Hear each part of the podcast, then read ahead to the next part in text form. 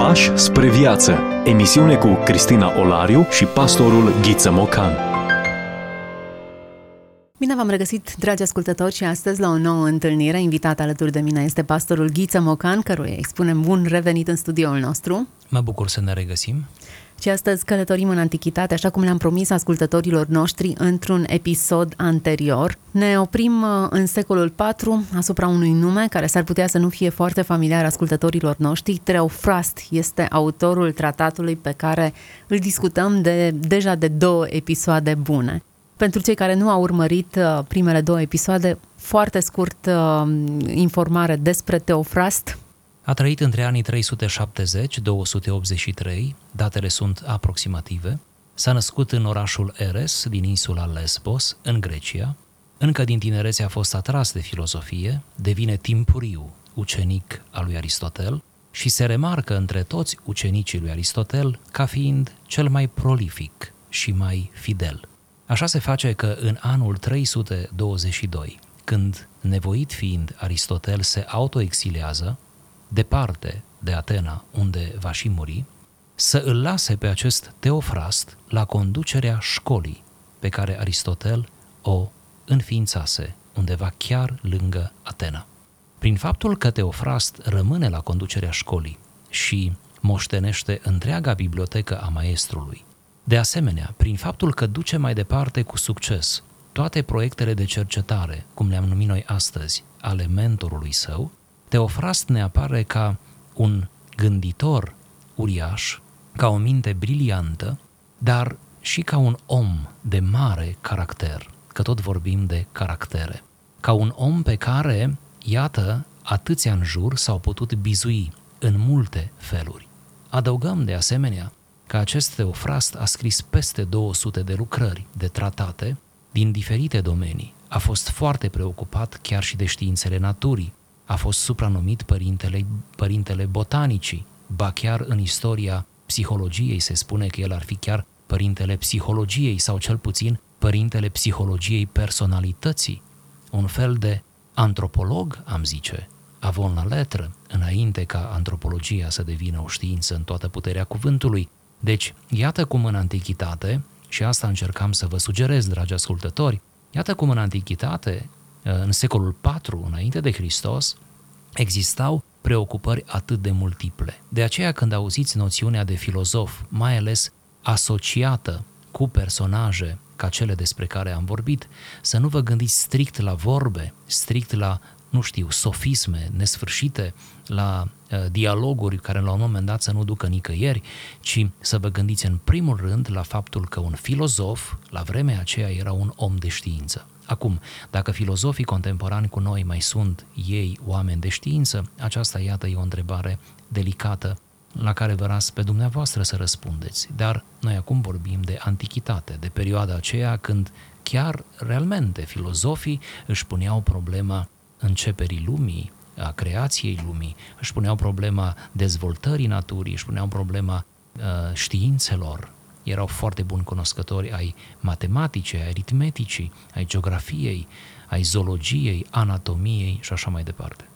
În uh, episoadele trecute am discutat pe marginea unei opere intitulate Caracterele, în care Teofrast își propune să facă o analiză a diverselor tipologii de caracter. Dacă noi, contemporanii, împărțim pe tipuri de temperament anumite tipare de comportament, e bine, Teofrast analizează 30 de tipuri de caracter, pornind de la vicii. În felul acesta cred că obține ideea ce înseamnă de fapt un caracter uh, onest și un om moral. Ideea de etică este obținută prin antagonism în acest caz. Am discutat deja despre o serie de 18 astfel de tipare de comportament, de la lăudăros, viclean, lista e destul de lungă, de dezmățat, cel care vorbește și inventează știri, am ajuns într-un punct în care primul pe lista noastră din discuția de astăzi este nespălatul.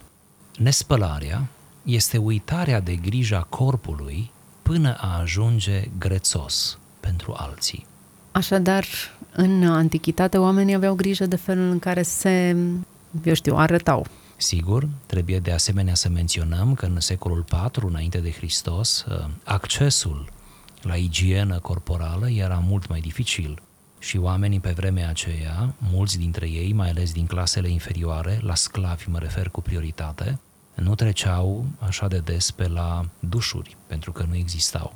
Și atunci, uh, cu cât, cu cât urcai pe scara socială, cu atât găseai mai multă igienă. Cu cât coborai, cu atât găseai mai multă mizerie sau neigienă și uh, mirosuri uh, de tot felul. Mă gândesc că Teofrast, alături de alți filozofi care fac referire la igiena corporală, încearcă și aici să facă o educație, învățându-i pe oameni să își respecte propriul trup, tocmai pentru a fi o prezență agreabilă pentru ceilalți. Vă rog să observați, cum spune el, ajunge grețos pentru alții, deci cumva propria igienă trebuie făcută cu gândul ca să fii suportabil pentru ceilalți.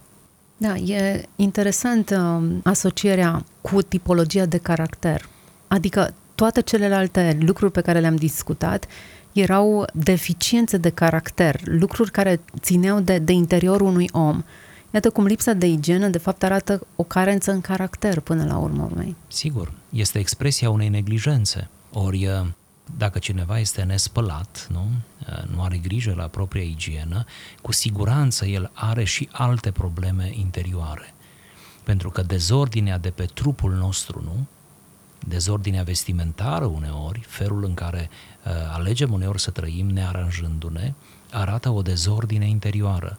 Nu doar părinții noștri credeau că uh, atunci când avem dezordine în cameră, e dezordine și în mintea noastră, ci toți credeau iată, de-a lungul secolelor. Și până la urmă, deși zâmbim și ni se par uneori lucruri exagerate, dar cumva dezordinea de afară spune ceva despre haosul dinăuntru.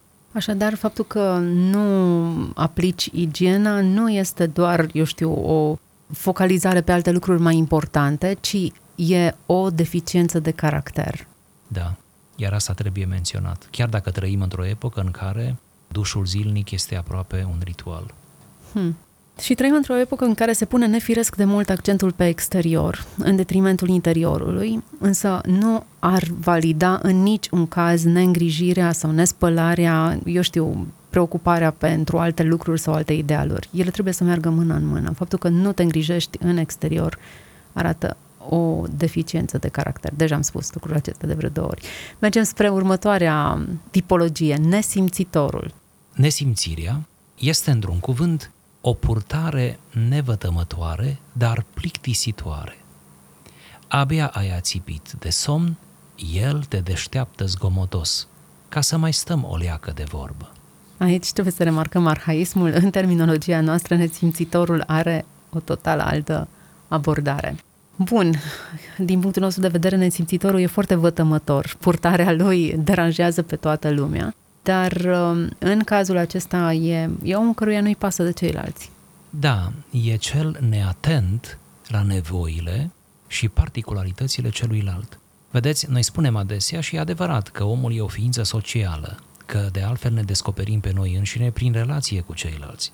Ori a avea relații de orice tip, familial, nu, profesional, social, nu e o treabă simplă. Nu e o treabă simplă să ai relații cu tine însuți, limbajul interior nu este un dialog prea simplu, dar să te pui în relații cu ființe diferite de tine. Și atunci uh, trebuie să intervină această simțire corectă, acest bun simț, care să te facă atent la detaliile celuilalt. Iar dacă doarme, cum se dă exemplu în citatul nostru, nu-l deștepta zgomotos ca să mai stăm puțin de vorbă. Într-un fel, nesimțitorul, cum este numit în tratat, e uh, omul care își vede întotdeauna doar propriul interes, care încearcă să-și împlinească doar și în orice condiții micile lui plăceri, care pur și simplu nu este interesat de dispoziția celuilalt. Eu o calific o lipsă de respect față de celălalt. Respect înseamnă, în primul rând, să împese de nevoile lui, de cine este el. Suntem ce consumăm. Hrănește-ți mintea cu adevărul ca să trăiești autentic. Asculți emisiunea Pași spre viață cu Cristina Olariu. Și să lăsăm nesimțitorul să mergem spre înfumurat. Înfumurarea este, pe cât se pare, o dorință de distinctive cu orice preț. Invitat la masă, el vrea numai decât primul loc lângă gazdă. Iată cum era definită înfrumurarea în acea perioadă. Locul pe care îl ocupi la masă. Acum e mai simplu cu asta, că de obicei la nunți sau la evenimente ți se precizează locul, ți este indicat așadar. Poți să maschezi această uh, deficiență de caracter mai ușor. Cu toate acestea, înfrumurarea îmbracă forme diferite chiar și în contextul nostru. Da, este, iată, apanajul celui care uh, se asociază cu oamenii puternici ai vremii, tocmai ca să pară și el mai puternic. Este de fapt aici, dacă eu înțeleg bine, această idee de asociere. Uh, se potrivește și în epoca noastră, mă fotografiez cu cineva foarte cunoscut, uh, tocmai ca în felul acesta și eu să împărtășesc puțin din, nu știu, renumele acelei persoane. Este această vanitate, această aroganță, poate bine camuflată, care mă împinge mereu în contexte de maximă vizibilitate.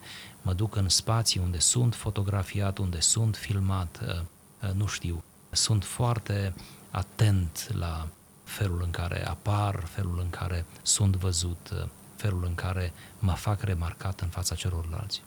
Cârpănosul, expresia arhaică 100%. Haideți să vedem ce înseamnă.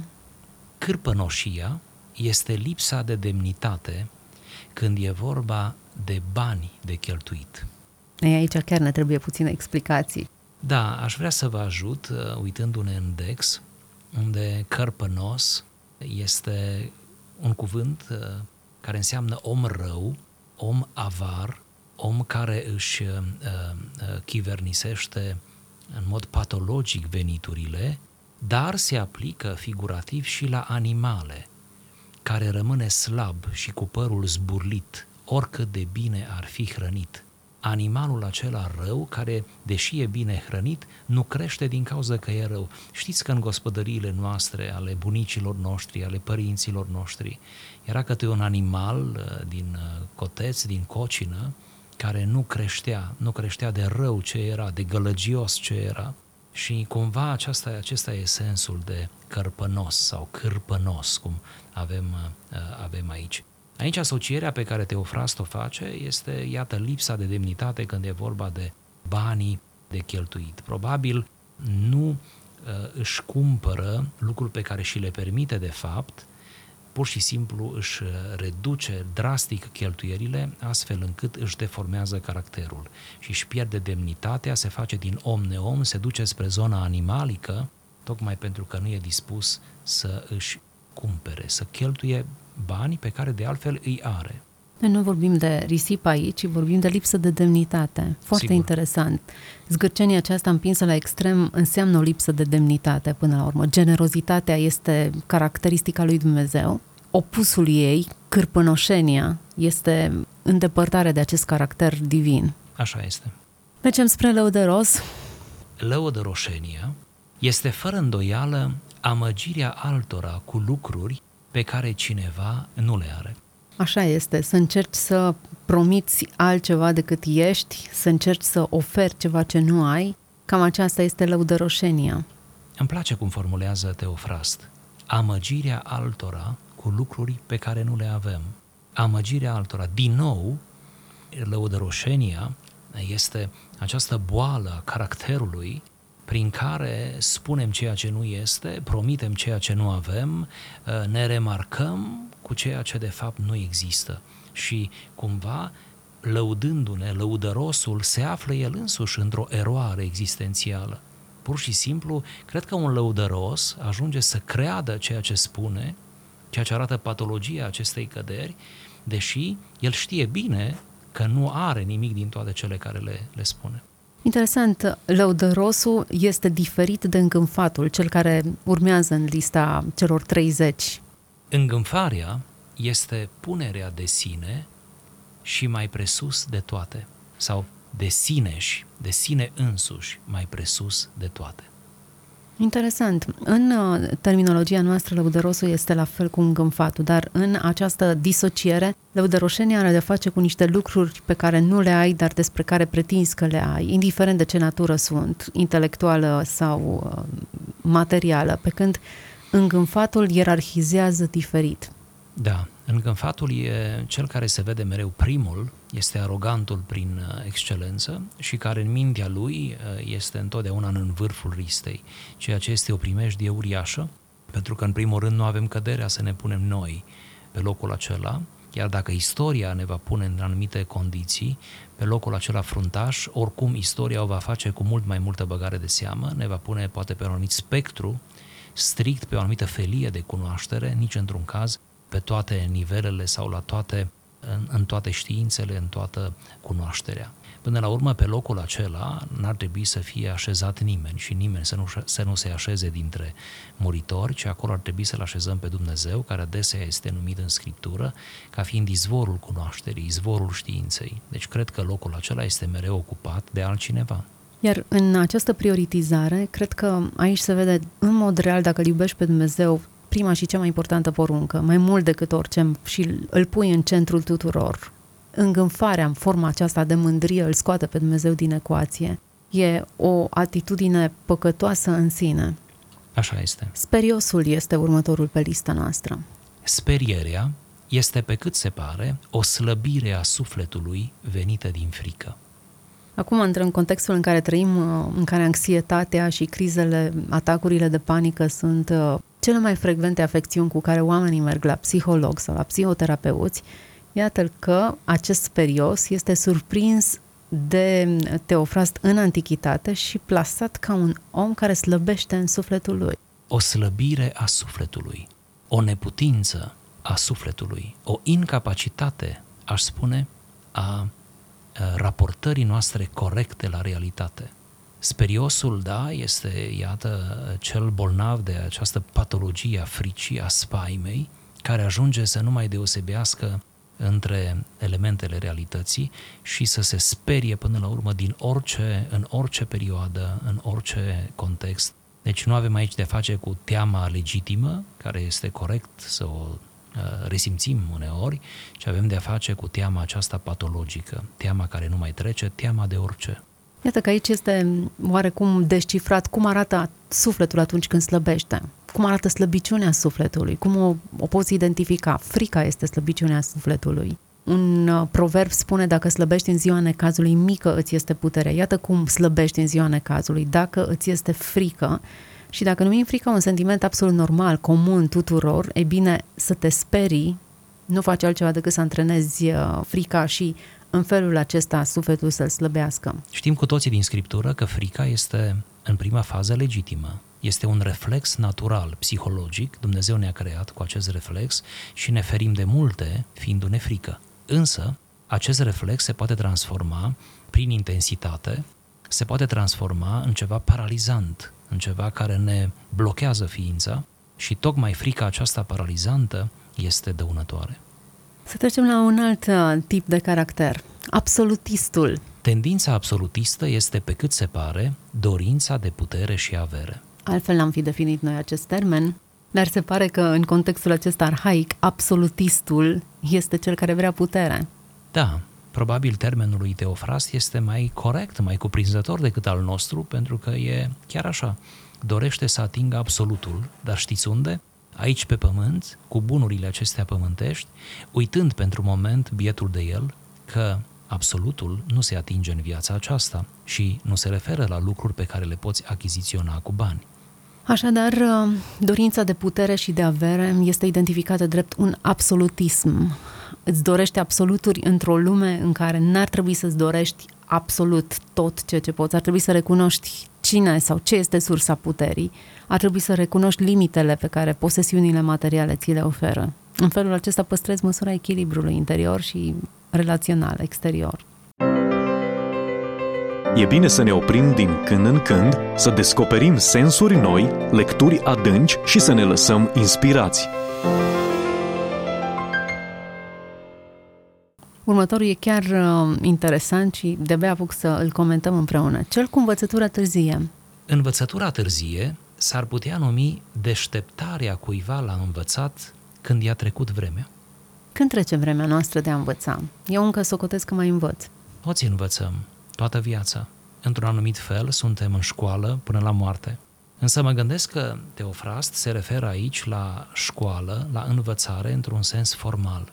Chiar dacă pe vremea aceea școlile nu erau cum sunt astăzi, dar poate erau mai intensive decât astăzi, cred că se referă la perioada formală de pregătire a cuiva, adică nu lăsa să-ți treacă tinerețea fără să te apuci de a învăța ceva, o meserie, de a învăța, nu știu, știință, de a deveni profesor, retor, medic, jurist, cum era în vremea aceea și așa mai departe. Deci, cred că se referă la învățarea formală, la dobândirea unor cunoștințe atestate, cum am spune noi azi, de diplomă și care să-ți ofere o anumită profesie. Acum, încă sunt în derută vis-a-vis de această trăsătură auzisem de un absolvent al Facultății de Medicină în Statele Unite ale Americii, care absolvise la vârsta de 70 de ani. Visul lui fusese întotdeauna să facă medicină, dar nu și-a permis să facă o facultate atât de scumpă și atât de solicitantă decât după ce s-a pensionat și a absolvit această facultate. Nu știu dacă va practica medicina sau nu, dar în orice caz a fost apreciat pentru îndrăzneala de a-și împlini un vis în, uh, în acest uh, peisaj, nu știu cum să-l interpretăm. E clar că există o vreme pentru toate lucrurile, o vreme potrivită pentru formare profesională, pentru acumulare și o vreme în care ele trebuie lăsate în urmă, rând pe rând. Da, personajul pe care l-ați menționat și alții ca el uh, nu sunt decât niște fericite excepții care ne uimesc tocmai prin calitatea lor excepțională. Dar să recunoaștem și specialiștii în uh, medicină și în psihologie ne aduc argumente despre uh, natura cognitivă a ființei, că există totuși o perioadă din viață când uh, facultățile noastre mentale sunt în starea cea mai bună și în perioada aceea când memoria, conexiunile de idei, inteligența noastră activă, disponibilitatea pentru efort, condiția fizică de asemenea mulțumitoare, când toate acestea sunt puse împreună la vârstă, nu știu, tânără sau tânăr adult, e perioada cea mai bună de învățare. Deci, până la urmă, și științele uh, ne ajută să definim această perioadă bună, perioada potențialității noastre maxime. Așadar, uh, există o vreme potrivită pentru toate, bine și înțelept este să le faci atunci când trebuie, iar dacă nu și te trezești atunci când vremea ți-a trecut, iată că ești sancționat în lista celor 30 de tipologii de caracter care au fost sancționate cot la cot cu, eu știu, speriosul, încânfatul, lăudărosul, vicleanul și celelalte. Ne oprim asupra unui alt tip, mai avem doar trei tipologii de caracter, bârfitorul. Bârfirea este o pornire rea a sufletului arătată prin vorbe. Ei, asta chiar sună foarte frumos. Prin urmare, bârfirea nu este să vorbești pe altul de rău, ci să-ți pornească rău sufletul. Da, bârfitorul este cel care dă glas pornirii dinăuntru. Se potrivește așa de bine această zicere cu ceea ce Domnul Isus va spune mai târziu, nu? După întrupare, spunând că toate cele rele, toate gândurile și faptele rele izvorăsc din inima omului. Iată bârfitorul, bârfitorul care pe dinăuntru e plin de, de resentimente, de invidie, poate chiar de ură și dă frâu liber acestor sentimente prin vorbe. Deci nu este vorba de a, eu știu, a te trezi că ți-au scăpat niște vorberele de cineva sau că te-ai lăsat antrenat într-o discuție negativă prin care l-ai defăimat, l-ai dărâmat pe cineva, ci e vorba de o pornire rea a sufletului. Unul dintre proverbe, sau cred că spune, Uh, nu gândi rău împotriva propriului tău. Pur și simplu nu-ți permite să gândești negativ despre cel de lângă tine, pentru că va fi doar o chestiune de timp până când îl vei vorbi de rău sau te vei lăsa antrenat într-o discuție negativă. Nu-ți permite să gândești toxic față de cineva. Așa este, pentru că ceea ce gândim despre cineva uh, ne afectează pe noi înșine. Și mai avem uh, un prieten al răilor. Sună și aceasta foarte interesant. Simpatia pentru cei răi nu este decât atracția răului. Într-un cuvânt, dragostea răilor aduce după sine înfăptuirea răului. Pentru că, bine zice proverbul, răul la rău trage. Da, avem și proverbul românesc, spunem cu cine te însoțești ca să spun cine ești, însă avem aici o contradicție, Domnul Isus, și cred că e bine să o lămurim. Domnul Isus era prietenul păcătoșilor, se asocia cu oamenii răi, se ducea la ei și spunea că cei bolnavi au nevoie de doctor. Da, numai că Isus era prietenul răilor din cauză sau din postura de salvator, de mântuitor al răilor, pe când noi, făcându-ne prietenul răilor, noi oamenii, cu firi căzute în păcat, noi putem să devenim iată, în cel mai nefericit caz, răi ca și ei. Vedeți, mereu trebuie să facem această diferență. Domnul Isus era Fiul lui Dumnezeu, iar El nu se putea întina în niciun fel cu oamenii răi, imoral chiar, cu care a stat de vorbă, pe care i-a răscumpărat pe unii dintre ei, i-a ridicat din starea lor. Deci el nu se putea întina, pentru că era Dumnezeu, pe când noi putem să ne întinăm. Sigur, aici lucrurile trebuie spuse cu multă delicatețe. Trebuie să iubim pe oameni și să urâm răul din ei. Doar că, vedeți, pentru noi e mult mai greu decât pentru Isus. Dar, exersând, fiind mereu atenți, prudenți, ferindu-ne, cum spune apostolul Iuda, nu, până și de cămașa mânjită de sânge, deci, iată, ferindu-ne de tot ceea ce ni se pare rău, cum spune Apostolul Pavel, totuși să ajungem la uh, păcătos, la cel căzut și să îl ridicăm, să-i dăm o mână de ajutor. Acum, este evident că răii trebuie căutați. Cum altfel să mântui lumea aceasta dacă Sfinții s-ar retrage în carapacea lor, nu? Rugăciunea Mântuitorului era, nu te rog să iei din lume, ci să-i păzești de cel rău. Dar motivul pentru care îi placem sau îi căutăm pe cei răi ar trebui să fie unul, așa cum menționați puțin mai devreme, dragostea sau dorința de a-i salva, nu cea de a ne identifica cu răul și cu păcatele lor. Da, deși nu suntem Hristos, noi suntem oameni, ar trebui să ne apropiem de oamenii răi, de păcătoși, cu atitudinea pe care a avut-o Hristos. Dorința de a-i recupera și de a-i scoate din starea respectivă. Există un pasaj în scriptură care vorbește despre cei care nu doar că iubesc rău, dar îi socotesc buni pe cei care fac și practică răul. Cred că aceasta este atitudinea pe care o sancționează de fapt aici uh, Sigur. și uh, această tipologie de caracter. Faptul că îți place un anumit rău, un anumit viciu, te apropie de o anumită categorie, iar dorința categoric nu e de recuperarea lor, ci o, o, o complacere în răul în care aceștia se... Sigur. Este ceea ce le spunem noi mereu copiilor noștri, seducția anturajului, nu? Puterea pe care un anturaj poate să o aibă asupra unui om chiar indiferent de vârstă. Și mai avem o singură trăsătură cu care încheiem lista celor 30, avarul. Am senzația că am mai vorbit despre această trăsătură în, într-una din edițiile noastre. Avariția este urmărirea cu orice preț a câștigului, oricât de murdar. Diferă foarte mult de cel care își cheltuia lipsit de demnitate banii, diferă foarte mult de cel care voia bani cu orice chip, economia împinsă dincolo de limită, hârșitorul se chema acela, acum l-am identificat, era termenul acela arhaic, avarul doresc cu orice preț câștigul, indiferent care este prețul pe care îl plătesc. Da, este o abdicare de la moralitate, o abdicare de la principii, este cumva avarul uh, un fel de prototip al uh, persoanei care se compromite în orice fel uh, doar să câștige. Avarul trăiește pentru un singur scop, acela de a se înavuți și pentru a-și atinge acest scop scuză toate mijloacele. Deci este, cum am zice noi azi, poate cu un cuvânt uh, similar, parvenitul, cel care arde etapele, care lucrează într-un mod neortodox, tocmai ca să își atingă propriile scopuri. Încheiem astăzi aici lista lui Teofrast, lucrarea pe care am discutat-o se intitulează Caracterele. Am discutat despre 30 de tipuri de caracter.